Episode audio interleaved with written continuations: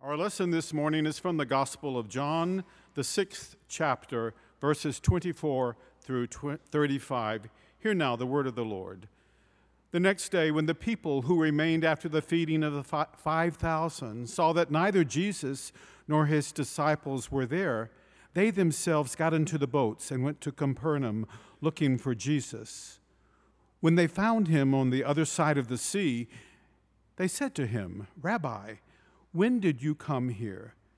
Jesus answered them, Very truly, I tell you, you are looking for me, not because you saw signs, but because you ate from your fill of the loaves.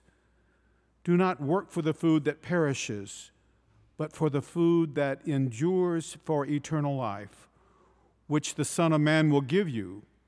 For it is on him that God the Father has set his seal.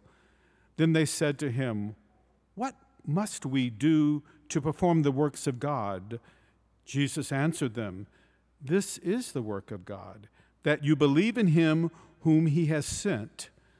So they said to him, What sign are you going to give us then, so that we may see it and believe you? What work are you performing? Our ancestors ate the manna in the wilderness, as it is written. He gave them bread from heaven to eat. Then Jesus said to them, Very truly I tell you, it was not Moses who gave you the bread from heaven, but it is my Father who gives you the true bread from heaven. For the bread of God is that which comes down from heaven and gives life to the world. That they said, they said to him, Sir, give us this bread always. Jesus said to them, I am the bread of life. Whoever comes to me will never be hungry, and whoever believes in me will never be thirsty. The word of the Lord. Thanks be to God. Please be seated. My friends, it's a delight to be with you in worship. I'm so happy to see so many of you who haven't seen in some time. It is certainly a joy to gather and to hear the bell choir for the first time and for, for a long time, I guess. But thanks for coming back and playing for us, Herb and Carolyn. Thank you for your musical skills. I just think it's lovely to hear the people of God making noise in praise of God, don't you? And since you're wearing masks, many of you are, I'm going to need thumbs ups for smiles so I can tell how I'm doing. And I'm going to have to have you laugh extra loud, okay? That's just going to help me out. Let's turn our hearts to God in prayer. Before we do, empty your lungs of all the air so that the next breath you take in, you can feel the breath of God.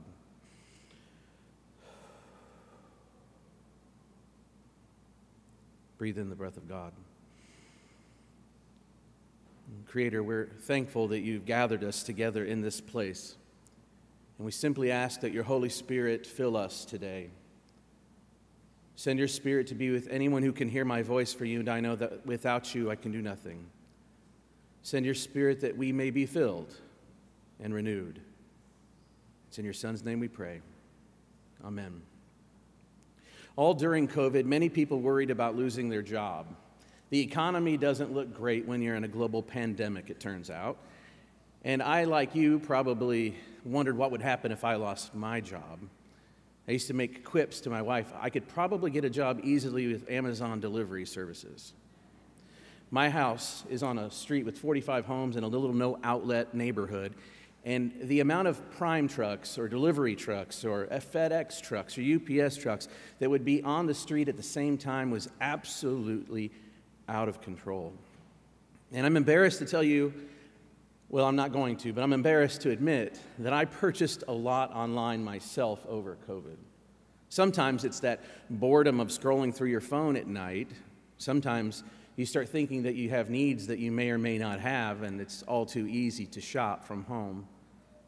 There was one day I was sitting at my workstation at home and I could hear that ring doorbell go off. So I looked at my cell phone and I saw not one, not two, not three packages, but a mountain of packages at the front door. So I went outside to retrieve them. There were some that had my mom's name on them because she likes to order stuff online and have it shipped to the house quite a bit. There was packages that had my name on it because I do the same, and then there was some for Colleen. So I took Colleen her packages and I said, Honey, what's this? And she looked at me with a somewhat embarrassed look and said, I can't remember. In culture, we got a funny little word for this. It's called primemnesia. People buy so much that they forget maybe what they've purchased online. Well, the point of it is, is we live in a consumerist society, don't we? Some people call it a materialistic society, and I'm not sure that's actually accurate. We're consumerists, not materialists. You see, if we were materialists, we'd actually care about what we get. But here's how it actually works psychologists and philosophers have told us that people get excited about a new purchase. They may even trick themselves into thinking it'll make them happy for a time. And usually it lasts for a split moment until you have the thing purchased in your shopping cart or at home. At that moment, your interest in the thing that you've purchased starts to decline, and you begin thinking about the next thing that you want to buy. You see, we human creatures are needy creatures. We all have that thing inside of us, each one of us, like a hole or a vacuum, and we try to find things to fill that up. I once trained at a mixed martial arts gym. I'm a pacifist. I don't even believe in violence, but I like the idea of tricking myself into exercise and I like self mastery of the body. I had no interest in competing with this stuff or going into the ring for real, but there was a guy there who trained and he was a professional fighter. He was built like a brick house, and his face bore the story of many scrapes he had been into before.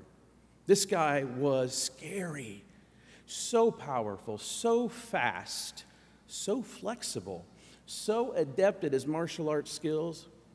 Whenever I'd hear him kick the bag, it made me wince. I got to know him. We became friendly, and I asked him, Whatever got you into this fighting business? And he said, That's simple. I was afraid. You afraid? talked about when he was a kid, he was a runt and he got picked on, and he was afraid. And so he spent a lot of years of his life making it so that most people could not dominate him physically. What's interesting is, I got to know him more, and over time I realized something about this guy. He was still afraid of things. There was still a lot of fears in his life, maybe about other things than stepping in the ring. But he had fear nonetheless. I think St. Augustine is right when he says that there's a God shaped hole or vacuum in all of us, and it's only something that God can fill. I think, in a large way, that's what Jesus is getting at here. You see, he's been doing all these signs and wonders. He just fed 5,000 people with some loaves and fish, and, and now they're clamoring upon him, much like waves that relentlessly crash on top of a swimmer. They just keep coming. And they want to see more signs. We human creatures love the idea of signs, of being amazed by something that we can see with our eyes. They want more signs. And Jesus tells them the truth. You're not coming to me because of the signs that I've done, but because I fed you.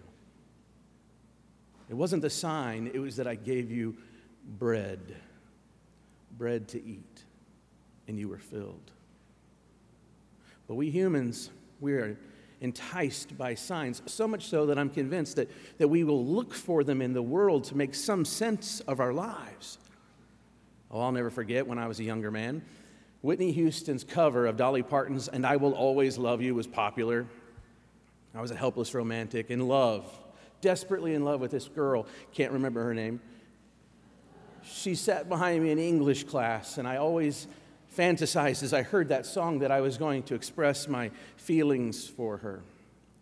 One night, I was lying in bed, half asleep, listening to the radio, and all of a sudden, Whitney Houston's I Will Always Love You comes on. And this is the day before the first dance of the year. And I'm woken to that sound in the middle of the song where it goes quiet for a moment, and then you hear, and I, I Thank you, Ron, with two ends.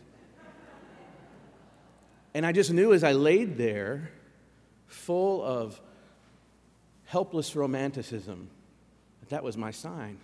That the next day at the dance, she was going to learn of my love for her and we'd marry each other and all this stuff. And then I went to the dance all day long, too afraid to really tell her how I felt. And then Whitney Houston's song comes on. And I thought, this is a sign. This is how, how, how can this be that this song would play right now? I think it was number one on the Billboard charts. There was a pretty good chance it was going to play. I began to look for her around the dance, and I saw her sitting over on the floor with her friends crying about something. I never went and told her how I felt, but the point is, I was trying to construct some meaning out of my life. I was looking for some sense of purpose. I think when we want to see signs, it's a symbol that we want to know that something or someone is in control and that life isn't simply accidental. And signs, being impressed, well, that's really fleeting too, isn't it? How many of us have been blown away by some wonderful work of beauty or truth or goodness and just knew in our bones that God was there and not silent, only to doubt later? The signs are fleeting, but bread is filling. See, Jesus is the bread of God. And Jesus is God come to be with us to actually fill us where we're the most empty. I think St. Augustine is right further when he writes, Our hearts are restless until they find rest in you, O God.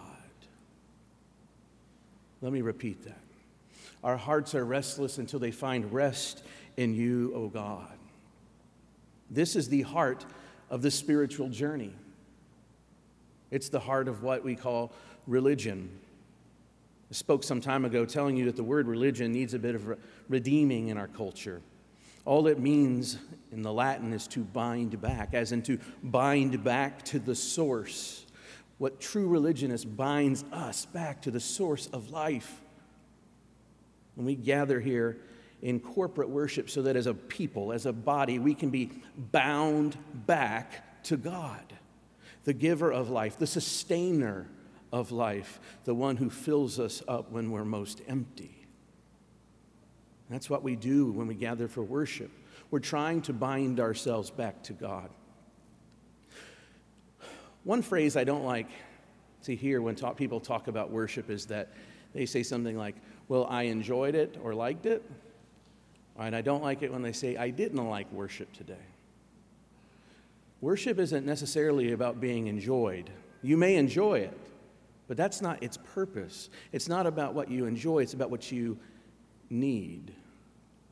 I remember throwing an All Saints' Day service at a former congregation. That's one of those services where you reflect on those who've gone before you. They're in the grave. And you want to be inspired by their lives to live better yourself. And it's a day you remember also that you're going to die. Many people are unaware of the fact that in our baked into our church's liturgy and year, we remind each other that you are going to die. Ash Wednesday is all about reminding you that you're from the dust, and the dust it is that you shall return. Good news none of us are going to escape this world alive. So, part of what religion or spirituality is about is preparing ourselves for our own funerals. Life is short. What are you going to make of it while you have it? What will you choose to fill yourself up? Things that go away or with the bread of God? It's not about what we want to enjoy or prefer, it's about what we need. Oh, and there are good things too. There are good things that we do, you do to try to fill up the hole in our hearts. We might say, I go to church four Sundays a month, or I've increased my donation to help with ministries, or I volunteer X amount of hours with the homeless or with the children. Do you see, we won't be satiated if our lives live before God are lists for things just to be checked and marked off to prove our worth. What we need to remember is how wildly and profoundly loved we are by the God who made us. that He would come to be with us and sit with us and give us what we need. Here it is bread. He's the very bread of God, the very sustaining part of God is given to you that you who are empty may be made whole. So we get filled up not by another order online or what have you, but by eating our fill of loaves